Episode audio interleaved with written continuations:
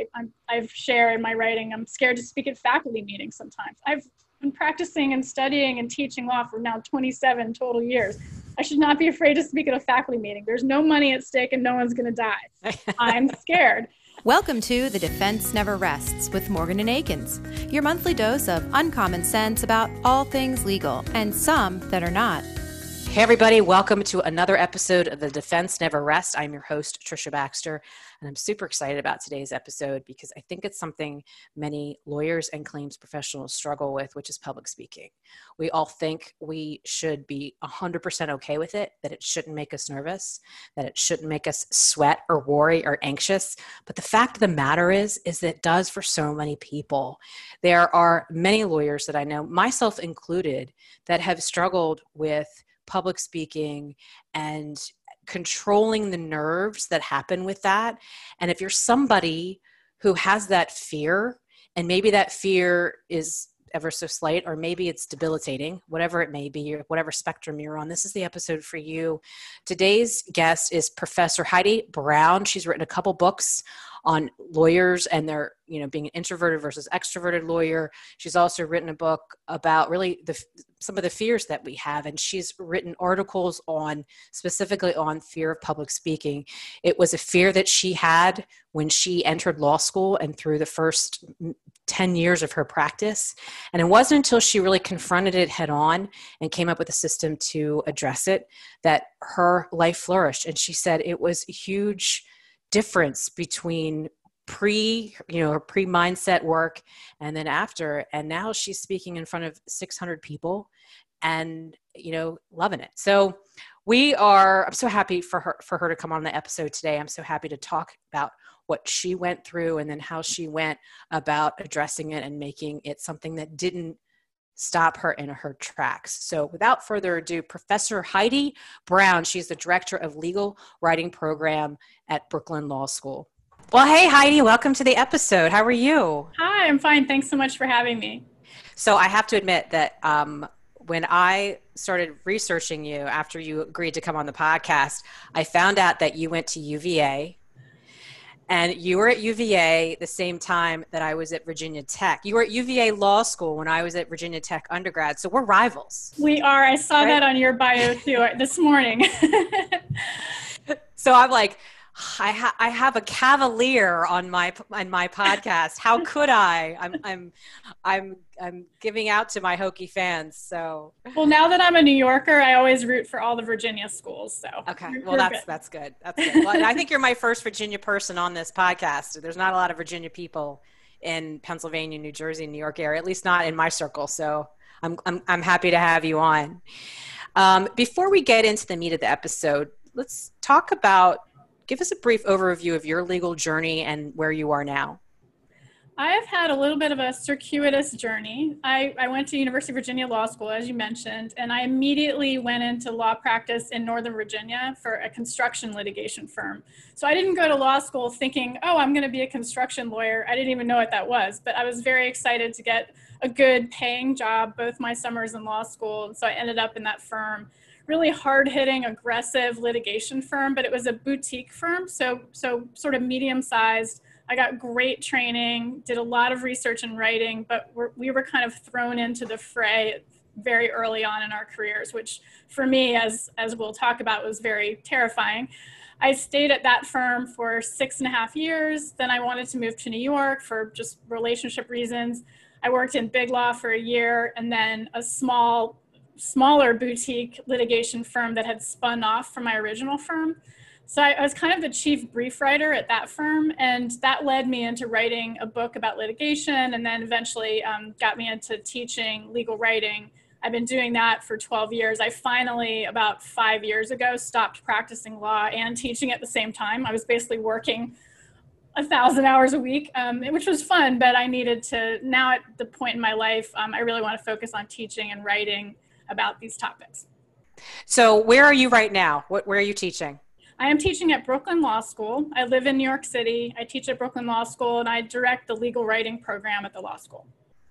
So we, I reached out to you uh, for this episode because I, I had discovered an article that you read about fear of public speaking, and I think everybody whether you're a lawyer or not has that can relate to public spirit public speaking. People are more afraid of that than jumping out of an airplane. Like i think you maybe even made that correlation in your article.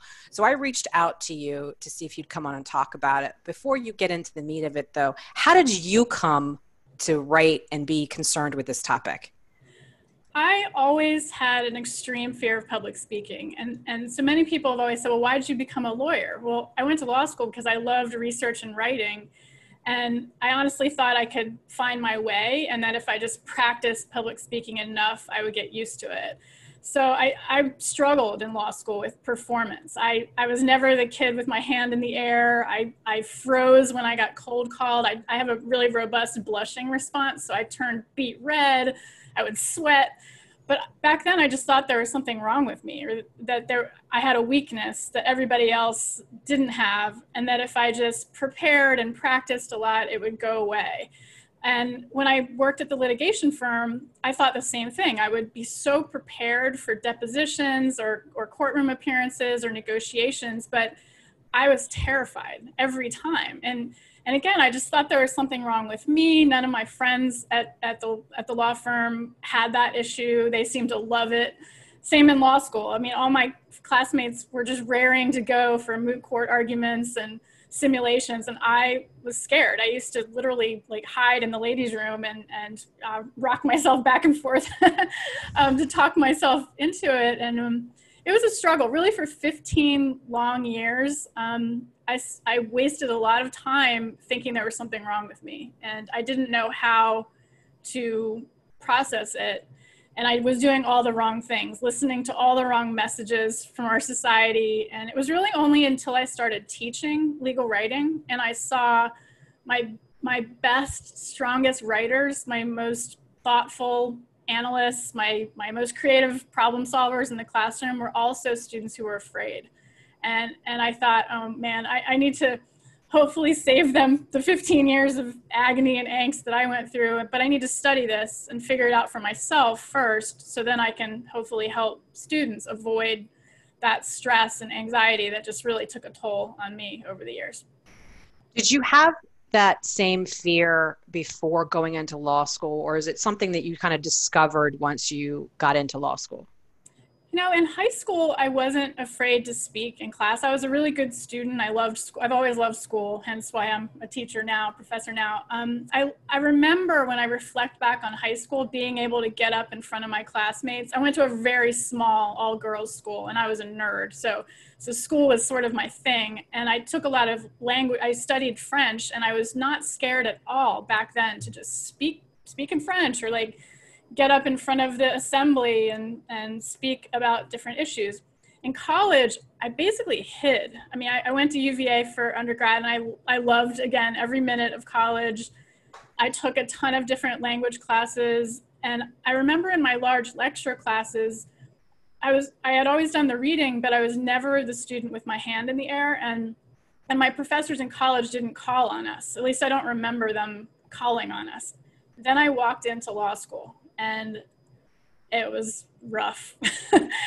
I remember being cold called in my civil procedure class. I've written about this in, in my books and stuff. And I had done the reading. I, ha- I knew the rule. It was about diversity jurisdiction. I'll never forget it. I knew the rule like the back of my hand. And the second I was called on, I froze and my face turned really red and I, I messed up the geographical answer about the corporations being citizens of different states and all my classmates kind of chuckled and i was mortified and it just got worse from there. Um, so i think to your question i didn't notice it as much until law school and then honestly 15 years of well 18 three years of law school and 15 years of practice it, it was brutal. That aspect of my life was really difficult and I think so many people can relate to that. I certainly can relate to it. I had very much the same experience. And I've struggled with anxiety and public speaking um, probably for the first five to 10 years of my practice. And then I, I don't know if I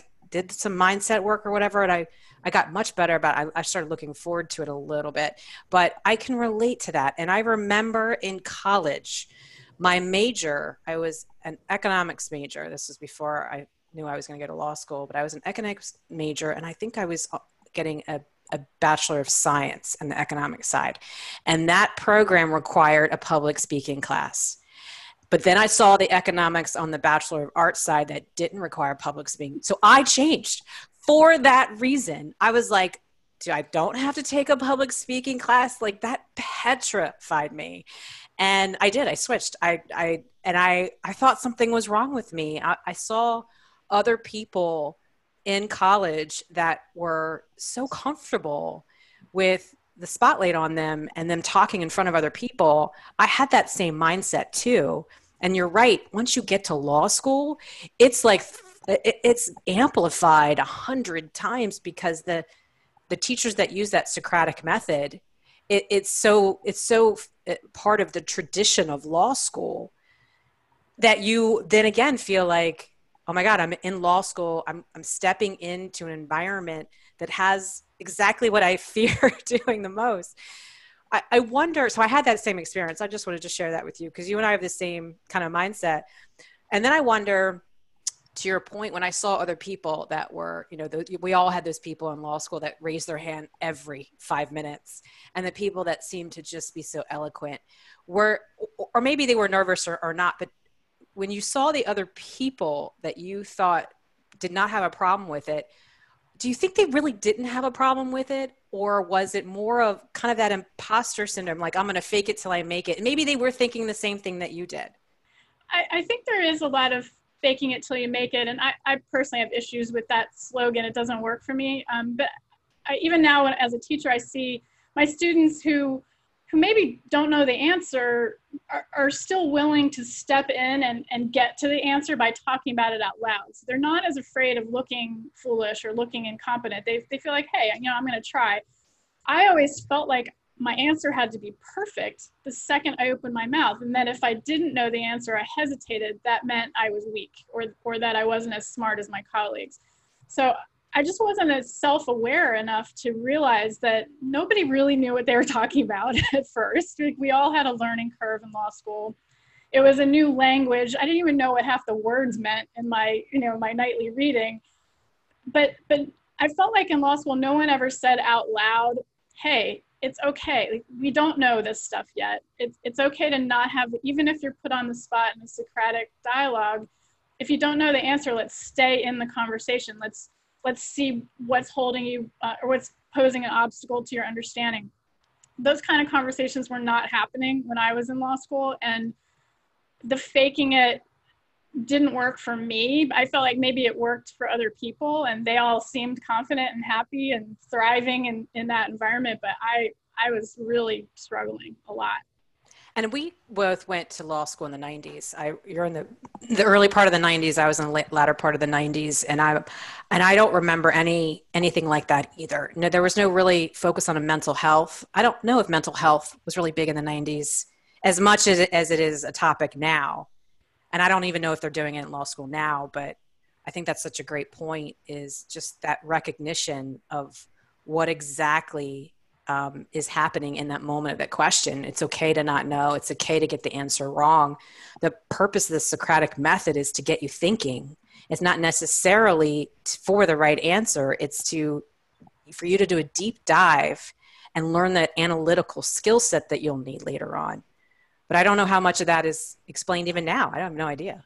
Yeah, it's it's it's almost that there's at least when i was in school and to a point now there was this expectation that you sort of came to law school knowing what you were getting into and and knowing what the socratic method was and and knowing what an oral argument looks like. I didn't know any of that. My dad was a minister my mom was a piano teacher interior designer. I didn't know anything about law at all. And i but i felt like all my friends at school did have that ex- either had that experience or, or already knew they wanted to be a certain type of lawyer. And i felt like there wasn't enough explanation of why we did the socratic method. What like you just described like what the point of it is how it's supposed to work how you're not you're, you're not supposed to always know the answer. It's about you know testing your ideas and theories and that's that's a positive thing. That that can be a fun thing. It doesn't have to be a scary thing. Same thing with oral arguments. I thought everybody had to be perfect at it. You had to be able to deal with the interruptions from the judges, keep your cool. but, but no one ever taught us how to do that. We just were supposed to be excited about doing it for the first time. I was a mess. I, I think I blacked out. Like it was terrible. And I'm still traumatized by that. So my goal now in teaching law is to be very transparent about why we do things. Why are we asking a question this way? Um, you know, I tell my students, listen to the patterns of the questions. Um, don't worry about the answers your classmates are giving. Try to try to detect a pattern in your professor's questions because they, they do. Everybody has a pattern of, of the way they think and, and analyze. Same thing with oral arguments. Let's talk about how to prepare, not not substantively, but mentally and physically and emotionally. Um, that definitely was not happening when you and I were in law school. It's starting to happen now and as professors are having these conversations as students are really insisting on it that you know we need to learn how to do it before we're made to do it let's go back to your early litigation experience and the techniques that you tried so if you're preparing for an oral argument you know the anxiety the sweating the blotchiness all that's going to come the internal dialogue in your head. I can only imagine how negative that was. Like how what are the techniques that you tried at first?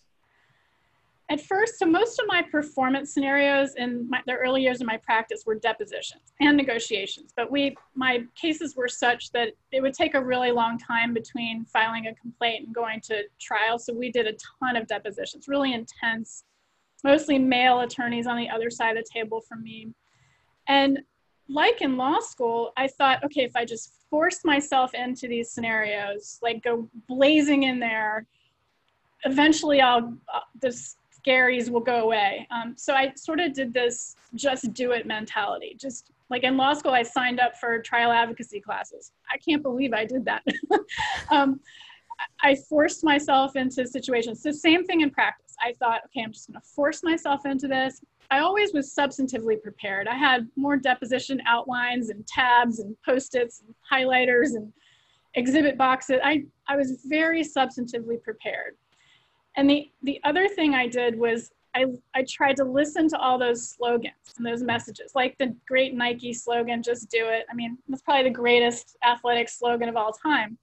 But for me, doing that as a lawyer, young lawyer, it didn't address any of the stuff we're talking about. It was just basically barrel in there in your in your fancy suit and your box of exhibits, but don't think about the mental and the emotional and the physical. Just blow in there intellectually and substantively. And that really did not work for me. I, I sat across the table from these very aggressive, confident, older male construction attorneys, and they could see it in my face. Like the second I would blush, they knew they had me. Or I thought they knew they had me. And I I kept going in every single dynamic. I, I pushed through it, but it it really took a toll. And again, every time I thought, oh, you're just weak. You know, you just need pr- more practice. You just need to keep doing it. Keep just doing it. And I never stopped to think about why that just do it or fake it till you make it mentality wasn't working for me. It, that totally might work for other people, but it did not work for me. I just kept doing the same thing over and over again and, and expecting brilliant happiness and success. And I was not experiencing that. so the level anxiety and the the reactions that you had didn't decrease as you did more of them. They stayed the same. So that's like the definition of insanity, right? Doing the same thing over again, expecting a different result. And and I think that does work for some people. I think it does for some people repetition removes the fear you know the you you take the unknown to the known and that removes the fear but it's not for everybody so we can't expect that we're going to get the same results by putting the same expectations or methods on the same on, on, everybody so i love the fact that you talk about this is that that traditional advice of fake it till you make it just get in there and do it enough experience will will will shoot you over whatever hump that you're experiencing. It doesn't work for everybody. No, and it, and it, didn't work for you. It absolutely didn't work for me. The, what ultimately worked for me is some repetition and and entering into those scenarios again, but with awareness, like complete awareness of what I was afraid of, and really getting specific about what I was afraid of, but then repeating the scenario, but with awareness about what is happening to me mentally at the time in anticipation of the event, but also the second I step in. I was nervous coming on this with you today. So it's the mental, what, what the heck is going on with me mentally, emotionally, which is different from the mental. And then for me, the physicality is, is huge. I mean, I, once I actually got to know why I was blushing, I still blush, but my relationship with the physical manifestations of my stress completely changed. So I, I, agree that repetition, we, we can't just avoid these situations forever. We want to be good at it. But we, for me, as people like me, just repeating an event, you're right, it's the definition of insanity. Unless you change some aspects of it, it's you're always going to have the same result. And for me, that change was awareness, intense, sometimes uncomfortable study of myself, and then having a plan on the mental, emotional, and physical, not just the substantive. Well, and let's talk about the, the, the self-talk for a second before we move in the kind of the techniques that you have used now that help because I think this is so important. I remember sitting in that law school class and watching the person so easily raise their hand and me being petrified of it and thinking, how could I possibly be a lawyer if I can't even raise my hand? Like that, that's that negative self talk. If you don't aren't aware of it, it's very dangerous. Uh, I'm very aware of it now, so it's much easier to handle and and change course. What were the, some of the things that you would say to yourself as you're going through this process before you got to the fixing process, if you will. Um, not that there's anything that needs to be fixed, but you know what I mean. What were some of the things in your head that that you would say to yourself? Uh, it was not pretty. It was always things like, "Oh, you're going to turn red. They, they're going to know that you're scared. Why are you so weak? Um, they're going to know you're not as smart as they are. What are you even doing here?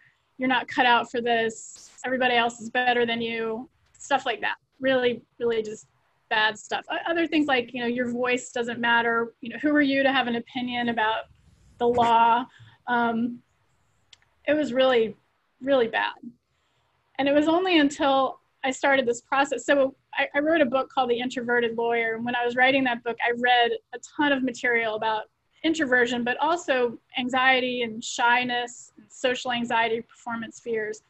And a lot of this listening to our self talk were was fe- were featured in those books, and I a lot of the books prompted me. I think it was one called Speak Without Fear that was written by a woman named Ivy Naistadt, and she recommended that you actually listen to that awful, unpleasant soundtrack. Like take some time, listen to it, listen to every word, and write it down.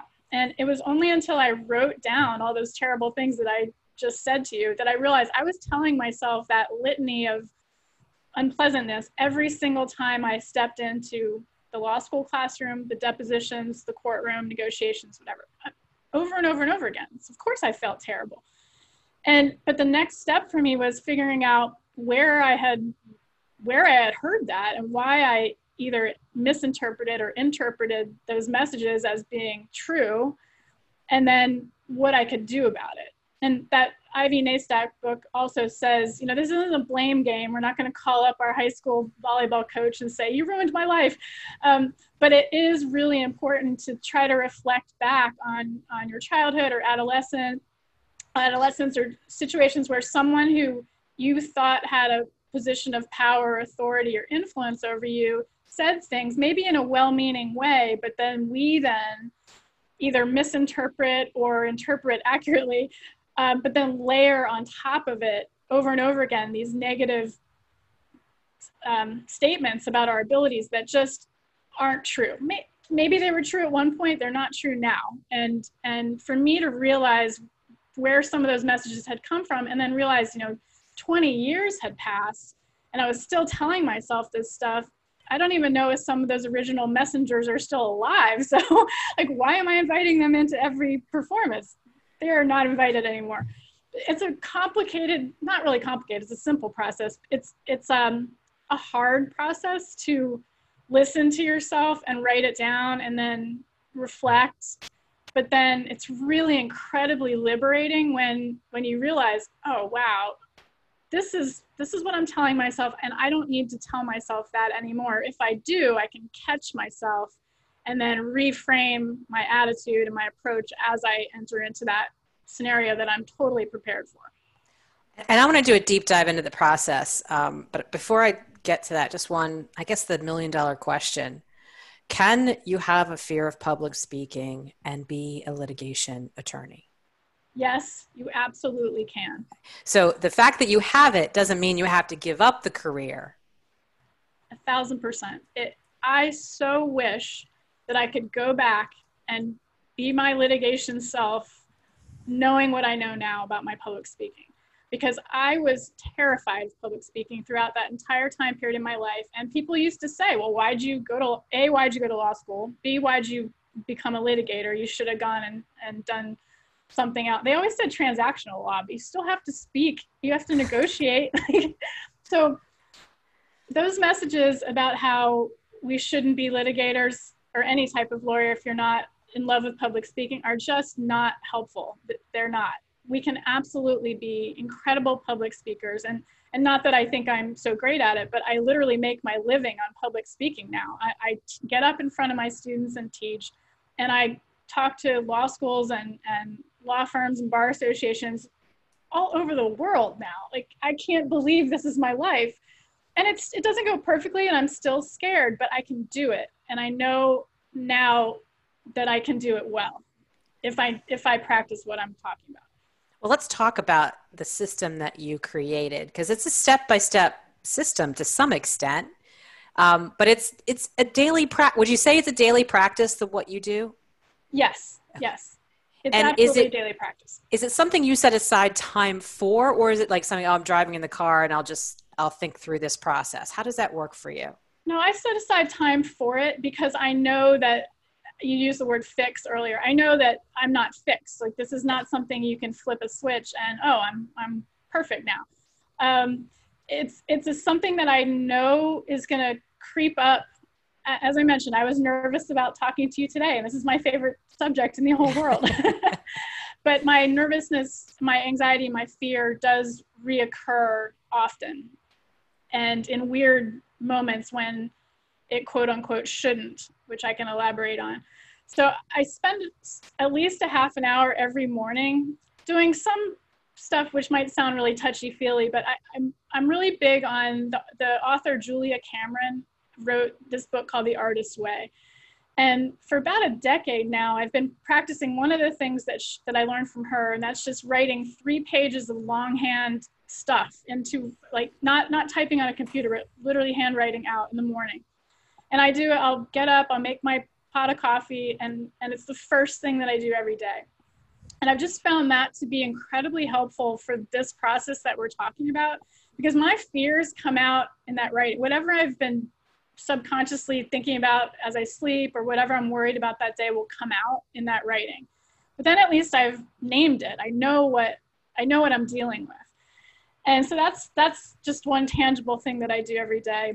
And then i know we'll get to the, the physical but i make sure that i i spend at least an hour every single day especially during this pandemic exercising. Because feeling powerful for at least an hour feeling physically powerful is a huge stepping stone to me being able to do this now and because now I can remind myself when I when the fear does come back, and I I'm, I've shared in my writing, I'm scared to speak at faculty meetings sometimes. I've been practicing and studying and teaching law for now 27 total years.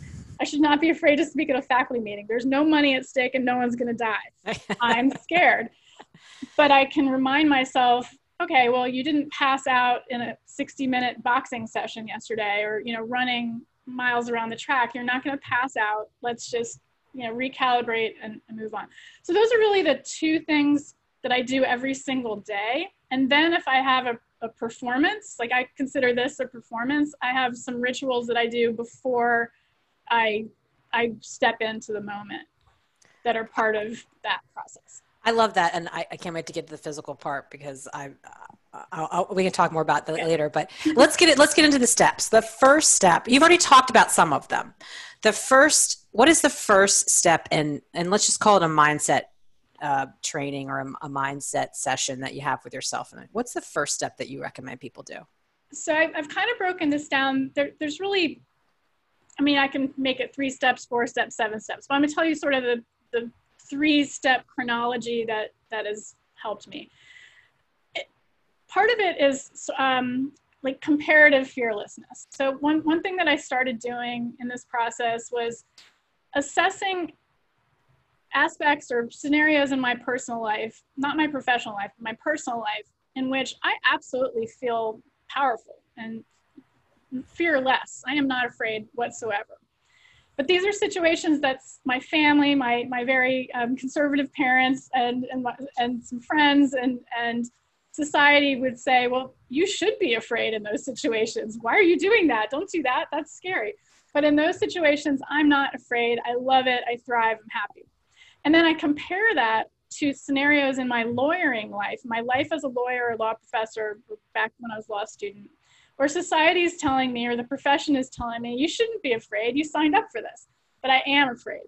And then figuring out what the difference in those scenarios is. So, and that's, I think this is a fun process because you realize, like for me, there's two aspects of my personal life in which I feel completely like a rock star. And one of those is is when I'm exercising and and I'm not and I never consider myself to be an athlete, but it's become a huge part of my life, fitness, and I take boxing lessons now, as I mentioned.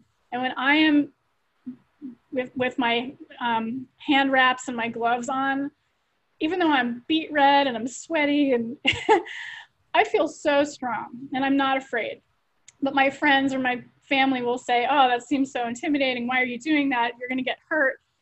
But I'm not afraid. But I am, again, afraid to speak in the faculty meeting. So I compare those two scenarios. The other scenario in my personal life where I feel powerful is when I travel. I love to travel alone. Um, before this pandemic, I wasn't afraid. I never was afraid to get on a plane, fly to a foreign country, try to speak the language, figure out the currency, public transportation. I love doing that. But some people would say, well, that's scary. Um, so that was a huge step for me to realize why I feel powerful in those scenarios, but I feel scared speaking in public. And it to me, it came down to a fear of judgment. I, am tremendously afraid, or I was, I still am, but um, I, I, was afraid of judgment, of criticism. I have a, a shame issue, so I was afraid of public shaming in certain circumstances. I was afraid of exclusion, and I was afraid of rejection. But until I did that comparative process, I didn't know what I didn't know those things. I mean, I knew them probably theoretically, but not practically. Okay, now I have something I can deal with. So that's step one. Do you want me to go into? Yeah, well, let me let me just stop there yeah. for a second because there's a couple things that are going on right there. One is you're doing that comparison, which is beautiful, by the way, because everybody has something in their life that they that they crush, yes. you know, and they crush in the face of what some people would would be fearful of. Everybody has that thing where they get from their friends and family, I can't believe you do that, you know? Uh, and, and to identify that, I don't know if people do that regularly as an exercise. So to do that and then compare that and then take a deep dive of what is the what exactly are you afraid of i was on a conversation yesterday or two days ago with a girlfriend of mine who's been wanting to get into real estate investment for three years and she's like but i'm afraid i'm like you need to ask yourself what are you afraid of what exact are you afraid that the the property is not going to be profitable are you afraid you can't do it. I mean what what exactly are you afraid of? So you you're doing that exercise. Let me identify uh, as targeted as i can exactly what would happen to me and my worst case fear and that's huge i think. It is huge. And, and to the first part you're right. Everybody has an aspect of their life in which they crush it and it's going to be different for all of us. And and and to analyze what about that experience makes us excited or inspired that's huge first of all and then you're right it's it's it's amazing when we can can nail can can drill down to get exactly and, and say out loud what we're afraid of. And we can't be vague, we can't be too overarching about it. It has to be really specific. I'm afraid when I'm I mean, I'm divulging all my right. dark secrets here, but like in a faculty meeting, I'm afraid they're going to make fun of me behind my back. Like that's such a high school or elementary school feeling, but I feel that. I just turned 50 years old. Like I can't believe I'm still afraid of that, but I am And so for me to know that, then I can deal with it. I can I can work on the mental and physical side. So when I feel that fear of rejection or exclusion, I know what I can do to to um, reframe that in my mind, make myself realize it's a lot of times it's an unrealistic fear, or if it's realistic, who cares in the in the scheme of things but I, I can make it practical and, and, do something about it. But until we name it, and, and like you mentioned with your friend, until you're identifying exactly what you're afraid of, not just that you're afraid, but why, what, and, and then we can figure out what to do about it. Yeah, like I think for me, it was I was afraid people would think I was stupid. Mm-hmm. And then I'm like, but why do I care and i have I, I, have a life coach because I, I love her and she we do a mindset um, coach every, once a week and but i do a i do a mindset every morning i get my my mind in the right place and it's like a shield an invisible shield comes over me so the day doesn't penetrate my head. Because you do have a lot of outside forces that are trying to get in there and tell you how you're not any good.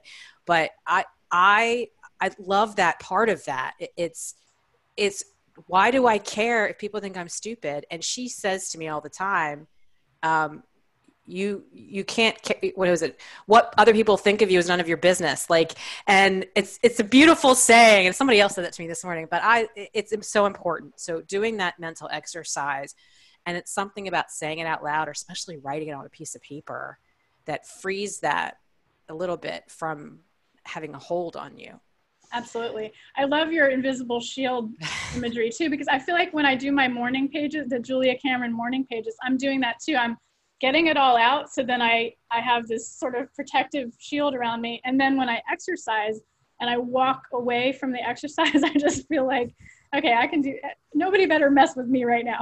Right. it's so empowering. Yeah, I, am totally with you. I, I, you know, I, about three years ago, I did, I read The Miracle Morning or Morning Miracle by Hal Elrod. And he has this morning ritual, and a lot of it's mindset.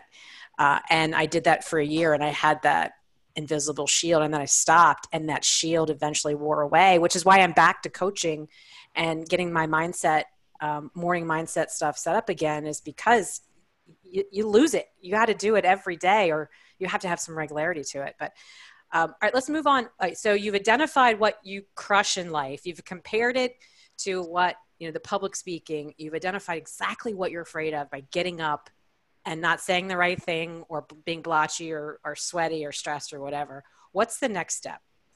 The next step is the mental piece. So earlier we were talking about kind of identifying those messages. So, so this is really two parts. One, we have to listen to that soundtrack and identify ex- exactly what we're telling ourselves in that negative self talk.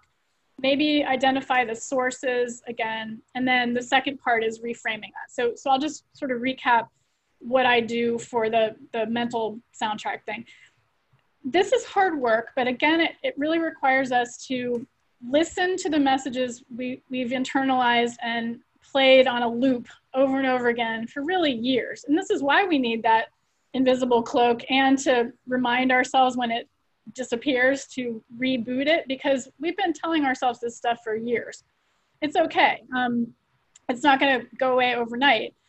And but but the, the step is really listening to it, writing it down, as I mentioned before, transcribing it, writing all that gross language down, and then trying to pinpoint the sources or at least situations where we felt that in the past, and then making a concrete assertion or a realization that that was the past, that the, that those messages are outdated for our current 2020 lawyer personas and we can choose to overwrite them or delete them.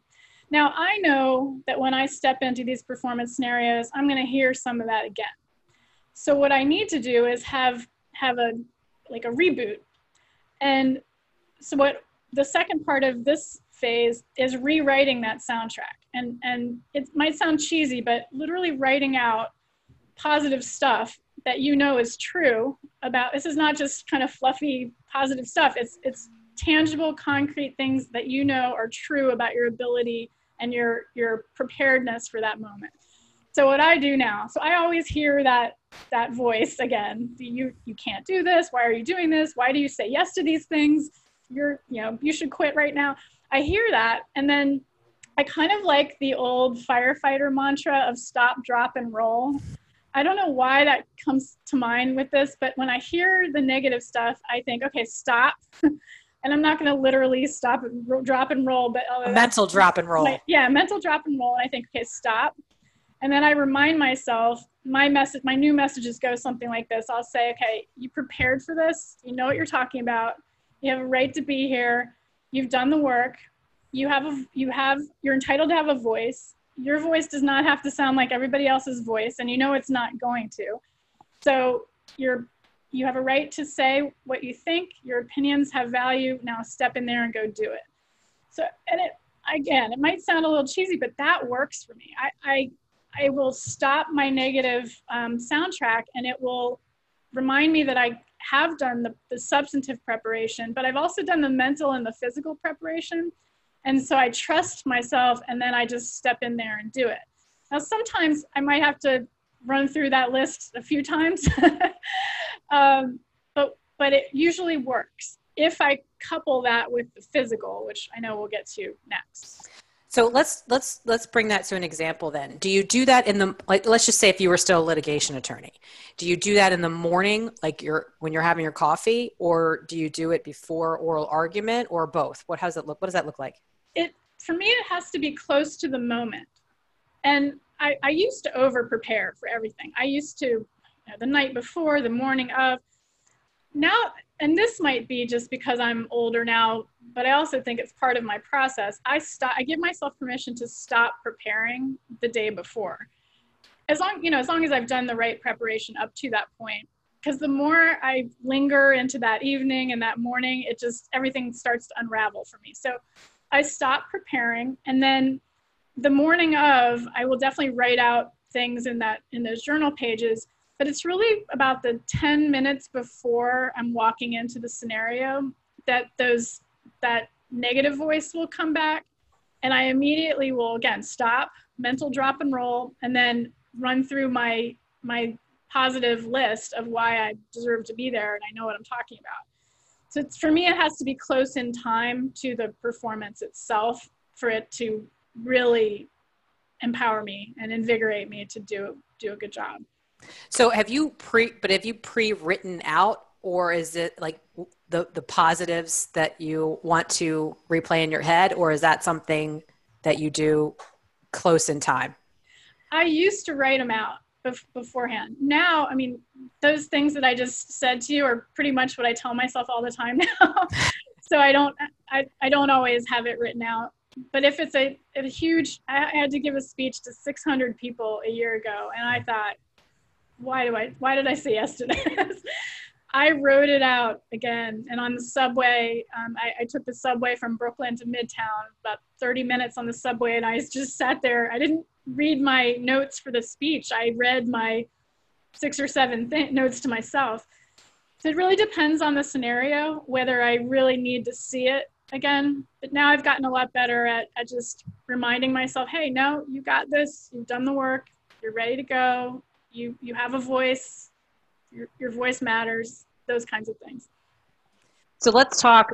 Is the next step physical, or is there something before that? All right. So this is the part that I love and it's like using your physical body to put yourself in the right mental state is that an accurate this is huge the, the physical part was life changing for me as i mentioned I, I, never considered myself an athlete I, I was on the volleyball team in high school but i was terrible at it and i took tennis and aerobics classes in college and stuff like that but i never understood how my physical manifestations of stress affected and, man- and, and exacerbated the mental aspects of my stress until I started studying this.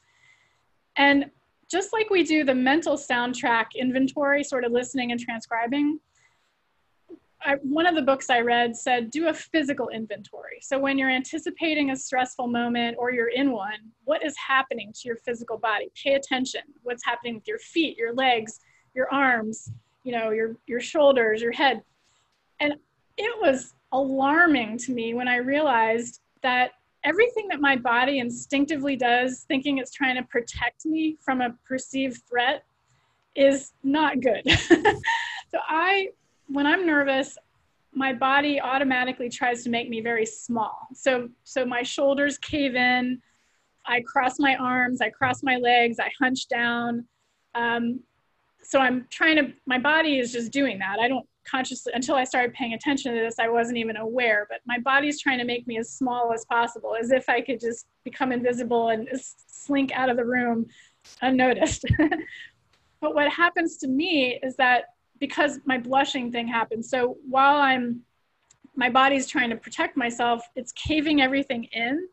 So my energy flow, my blood flow, and my oxygen flow is not flowing at all. It's not going in a productive direction. So my face is getting really red, my body's getting hot, my heart's beating really fast. And because I'm so caved in, I can't breathe. I never realized this is what I do. So I started practicing recalibrating all that and standing like an athlete or sit, even sitting like an athlete. So I started paying attention to what athletes do. And, you know, like tennis players or golf players or gymnasts, football players, boxers, whatever, or dancers stand in a balanced stance. Their shoulders are back, they're standing or sitting straight up and down. Their legs are balanced on the ground so they can move in either direction. They're not hunched up in a ball. so I started practicing that and realizing that I could calm down my heart rate if I just sat, recalibrated my physical stance, and opened everything back up again and concentrated on that. And it started working. And I, I realized that, you know, my heart rate would calm. It took a little bit of time, but I could calm down, I could breathe. My blush was still pretty bad, but I read this amazing book by this woman, Erika Hilliard, and I burst out laughing when I read her description of blushing. I had never read anything helpful about blushing ever. I and also everything I tried was terrible. So I read her thing and she said blush a blush is life coursing through you. So I just laughed because I'm like, okay, I'm alive. Yay me. But and then you're like looking at everybody else saying, You're not alive, you're yeah, not alive, but I'm alive. I'm alive. I'm the lucky one because of this. So it it changed my entire relationship. It still is embarrassing sometimes when I blush, especially when people point it out, but which they do for some reason. But now I realize, and I tell my students this, okay, I'm turning red right now. There's nothing I can do about it. So I'm not going to dwell on it. And, and then it goes away in, in two or three minutes. Whereas before in those depositions, it would linger for 45 minutes, an hour. It was pain. It actually hurt.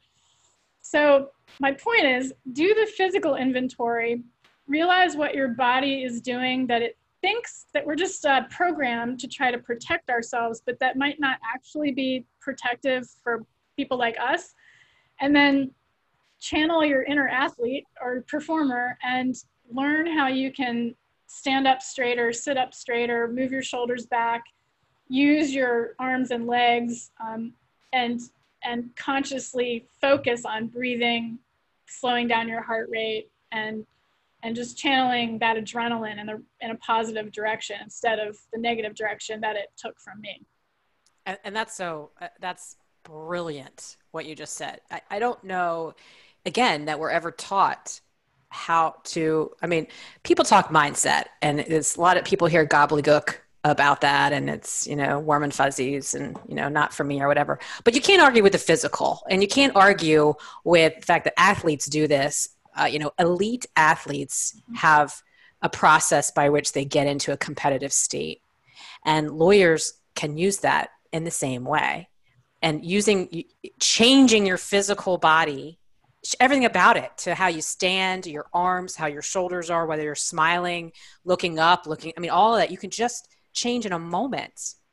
And that that changes your mindset. Like there's all the science behind it. I, I don't know all of it. You said a lot. You, you, you touched on a lot of it much more eloquently than I have, but I know that there's science behind it. And it's funny because, you know, I do my morning mindset stuff. And after we scheduled this podcast, uh, I started listening. I'm a big Tony Robbins fan. Um, and I was listening to one of his episodes on this personal power program that he has, and it's dedicated to the physical.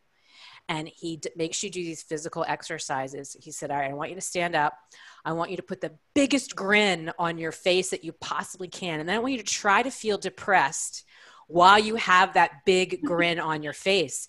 And I tried it. I was like, I look so stupid. I was like, look in the mirror and I look so stupid, but I was so happy.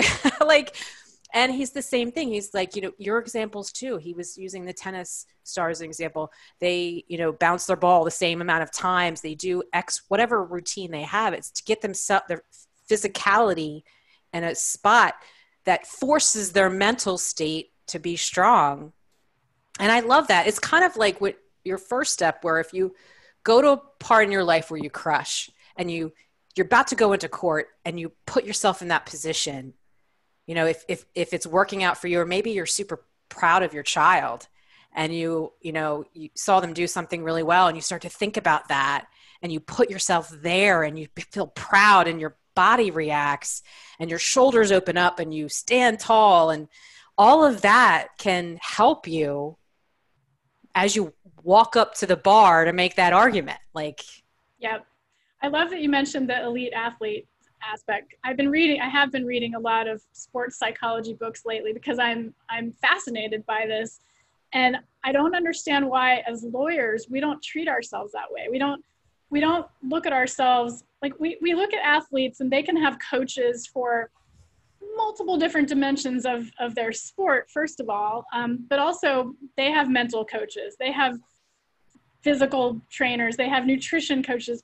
But but in law we, we sort of look down on ourselves if we need help with certain why do we do that? These elite athletes any athlete who really wants to be great is seeking help from all these different types of coaches and working on all these different dimensions to performance and it's all tied together. I mean the physical and the mental go together.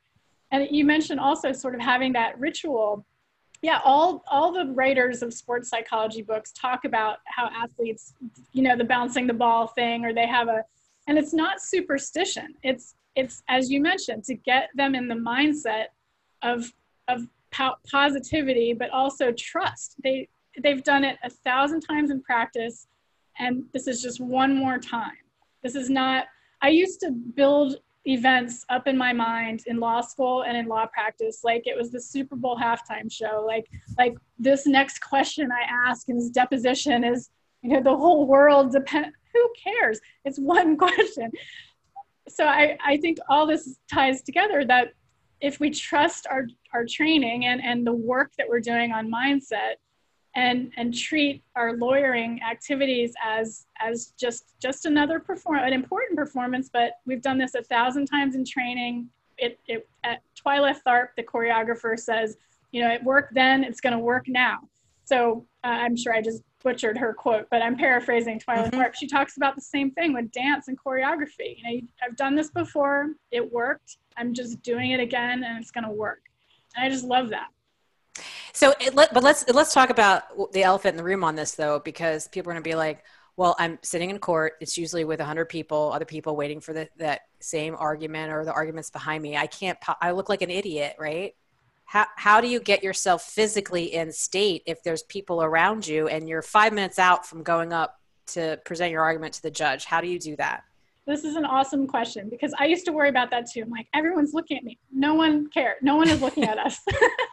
Because i do this in faculty meetings. I'm sitting there and i feel my heart starting to race because i know in faculty meetings we have to get on a, a list there's an orderly progression to the way you speak. So you know you're coming soon.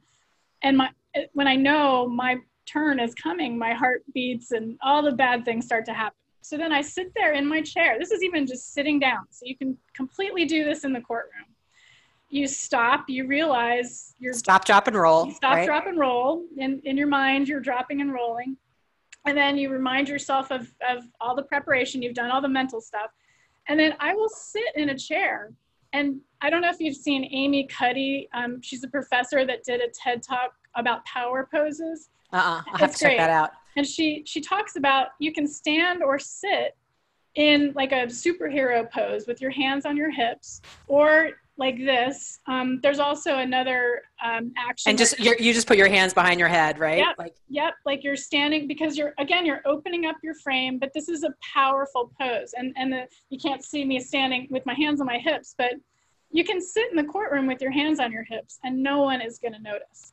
Or kind of like you said earlier, imagine yourself doing that. Um, you know, imagine a situation where you were proud of your child or or you did something great earlier that day. I think I haven't tried that aspect of it, but I, I think if you if you physically can't move your arms, you can imagine yourself doing that. Many times I've gone into the, the restroom at, at the law school where I teach or before a big presentation and I just literally stand in the stall doing my two minutes. Amy Cuddy says do, I think it's two or three minutes, and it just gets you in that zone or that mindset. So I I'll think it that, is doable. I think the bathroom is the best. you know, you can go in there and you can do your really deep breathing. Yes. You know, at, at, which you know can look ridiculous a little bit. If you if you take those super deep breaths and you and you let it out with force, that bathroom's a great place for that. And yes, maybe a jumping jack or I don't know whatever your yeah. thing is. And then when you get into court, you know, if you're sitting back in the pew, I mean, I, most of my courtrooms have a pew, then inch forward mm-hmm. so that you aren't slumped down and, and it's hard to describe in an audio version but instead of being slumped down you inch forward so that your buttocks are on the edge of the pew and you open up your shoulders and stick out your chest like yes. and you open up your throat and you can even breathe there you can do some deep breathing and no one's going to notice maybe the person next to you but if you sit in the back then you know you can get yourself in that state it may feel funky at first but try it what i mean what Right. What's the, what's what's the harm of trying it? Exactly. And sometimes for me, it's just knowing that that worked for me in the past. And if I can't do it to the same degree that I did it in the past, at least if I put both feet on the floor instead of crossing my legs, or I, like you said, like sit on the edge of your chair, put your shoulders back and just breathe.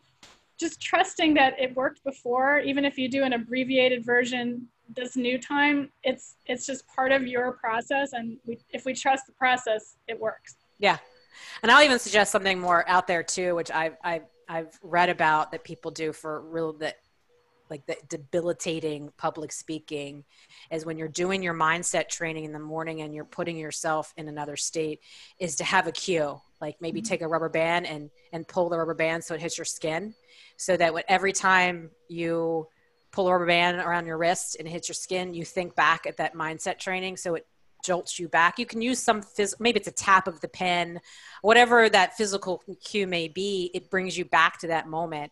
That's a little more out there, but I say if you're if you're sweating and it's it's causing problems in your job, try anything. I don't think that's out there at all yeah. because I do I do the same thing. So I'm I'm sort of obsessed about this particular band. I won't even say which band because everyone will roll their eyes. But I love this band, and so I I um, have gotten some of their lyrics put on a, on some bracelets, and and I actually did the lyrics in a different language, so no one can even tell what it is. That's awesome. And, and I'll wear one of those bracelets if I have something that I'm really stressed about, and I know my old patterns will creep back in, and and the the lyrics are etched, so I can touch them. Like I can I can feel the the etching, and instead of the rubber band, I just run my finger over the and it just again it snaps me out of my my funk and i'm able to do those those routines that you mentioned. So i don't think that's out there at all. I think everybody can find whatever technique like that works for them and it might be different for everybody but that definitely works for me i don't you're the one of the few people that knows about it yeah I, have done it like and and and I remember hearing again, I'm a big Tony Robbins fan. A lot of people poo poo him, but I think he's fantastic.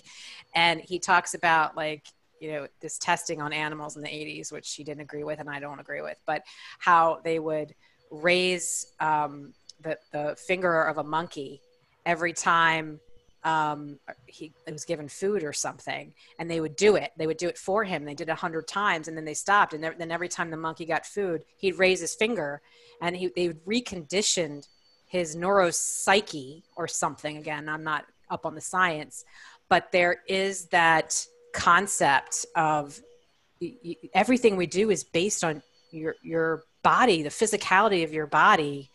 So might as well use it to your advantage. Learn about it, Yes. learn how you're reacting, and then use it to make you better. So, Absolutely. Mhm. well, um, is that the last? I think that was the last step, right? That's the last step, the physical part. Yes, yes.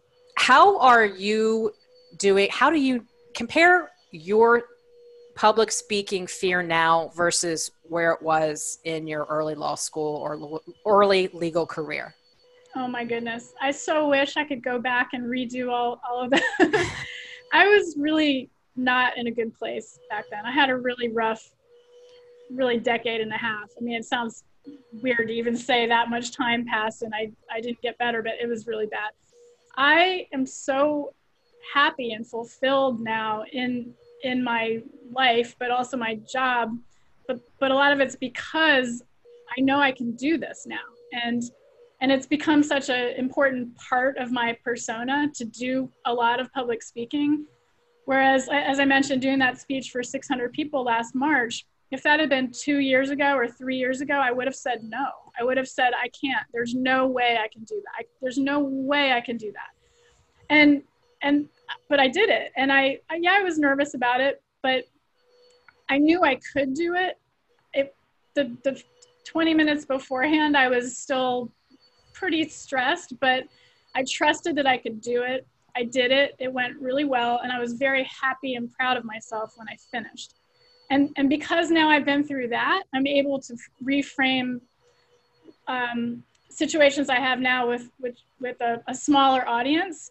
So I'll, I'll be nervous about doing a, a podcast or, or doing a presentation to a law school class or something that aren't my students, and I'll remind myself, okay, this is this is 10 people in this classroom or 20 people in this classroom. You spoke to 600 and you made it. You did it. It was okay. So I, I, am really happy and I, I love doing this now. It's, it's still, as we've discussed, a work in progress, but even that makes me happy. I like having work to do. I like having structures and systems and formulas as long as they work, and this works for me. And it's fun to talk about too, because hopefully there are people out there who who you know now can have hope that they don't have to quit litigation. They don't have to quit being a lawyer. They don't have to find something else to do. Or even if they're not lawyers and they're just listening to your your podcast i mean you're helping people just by talking about this stuff. And that's why i was going to say i was going to to end kind of on that note a little bit as well is I love the fact that you wrote such a vulnerable article. I'm going to put the links um, in, in the show notes and stuff because I think everybody should read it.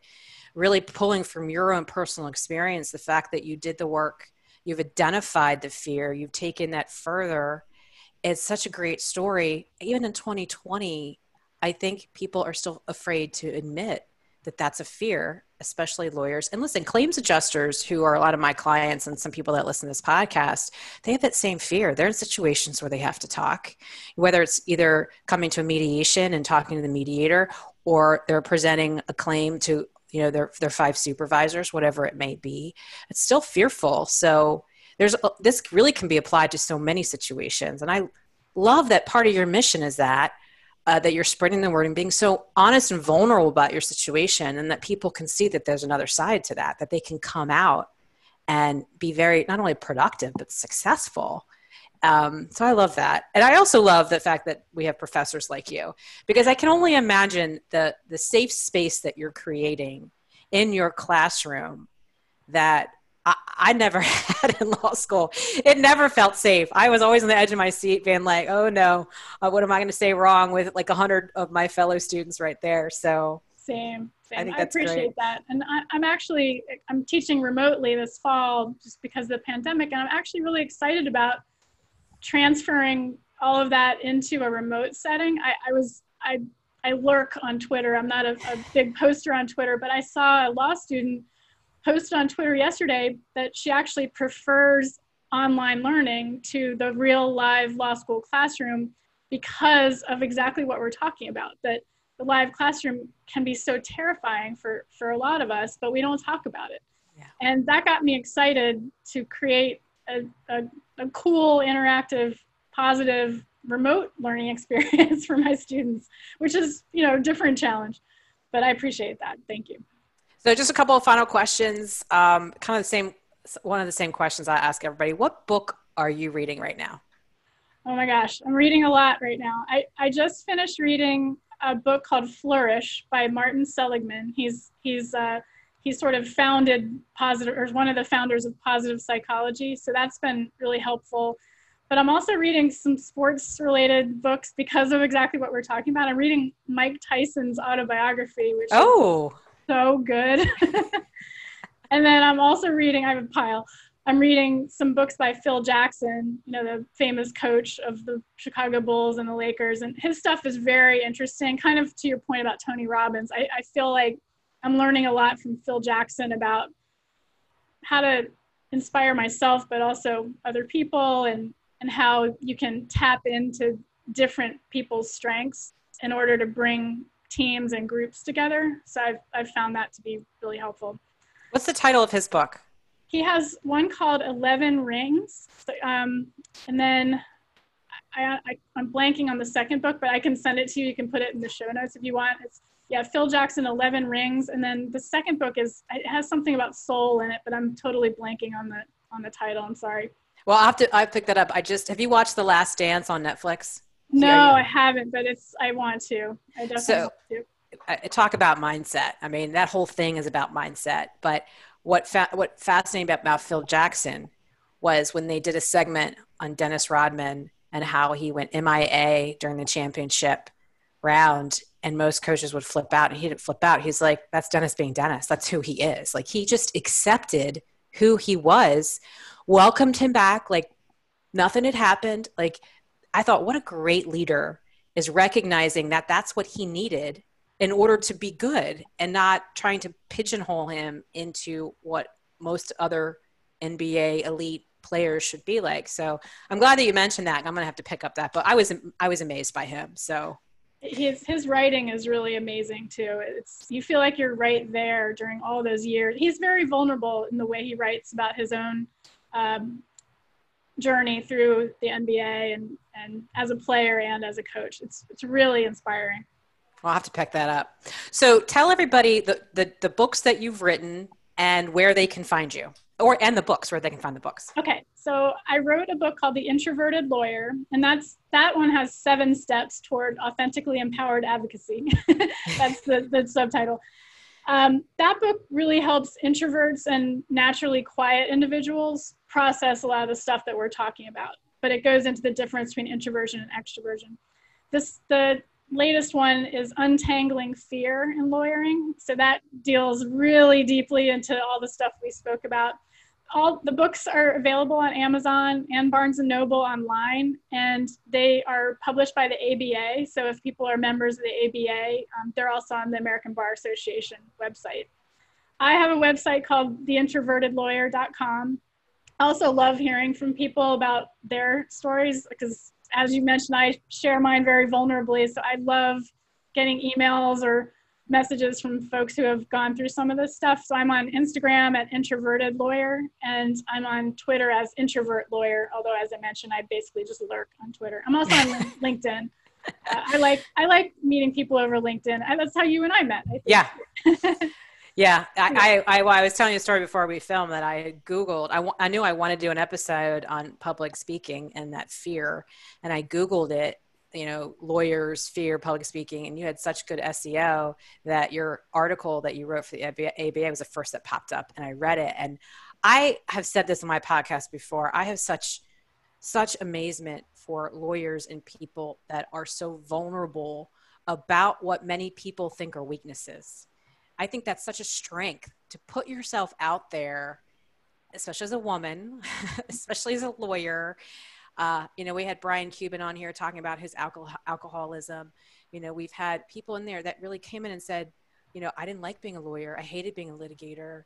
And they talked about their struggles. And I, I have such respect for that. So when I got that, when I saw that article, I didn't even read any further. I reached out to you immediately. I'm like, that's who I want. She's vulnerable. She's like completely an open book.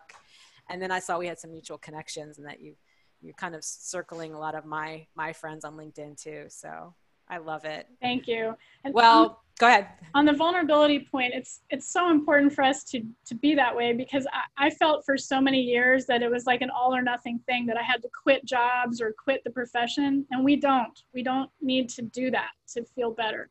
So I just want to make that point. I, and I'm 100% with you. You know, it's just trying to figure out there are tools out there that can help you work through whatever it is that you need to work through. Not that you have to fix anything, I use that word incorrectly, but to help you work through it and figure out what your strengths are and really how to tackle situations that maybe you've never been taught how to tackle. So I love it. If, well, I hate to wrap this up. I feel like I could talk for like another hour with you. But if you are listening, make sure you reach out to Heidi, give her a hello that you saw the episode, go buy her books. Uh, they're amazing. I love your mission. I love your message. Uh, so make sure you do that. Also, give us that, hit that subscribe button if you're listening to us on audio. Give us a like, a rating, a review. If you're on YouTube, you know, do all the same thing, all the bells. I should probably know what they are, but I don't. But hit all that stuff so we know that you like what we're doing. And make sure you join us next time on The Defense Never Rest. We will see you then.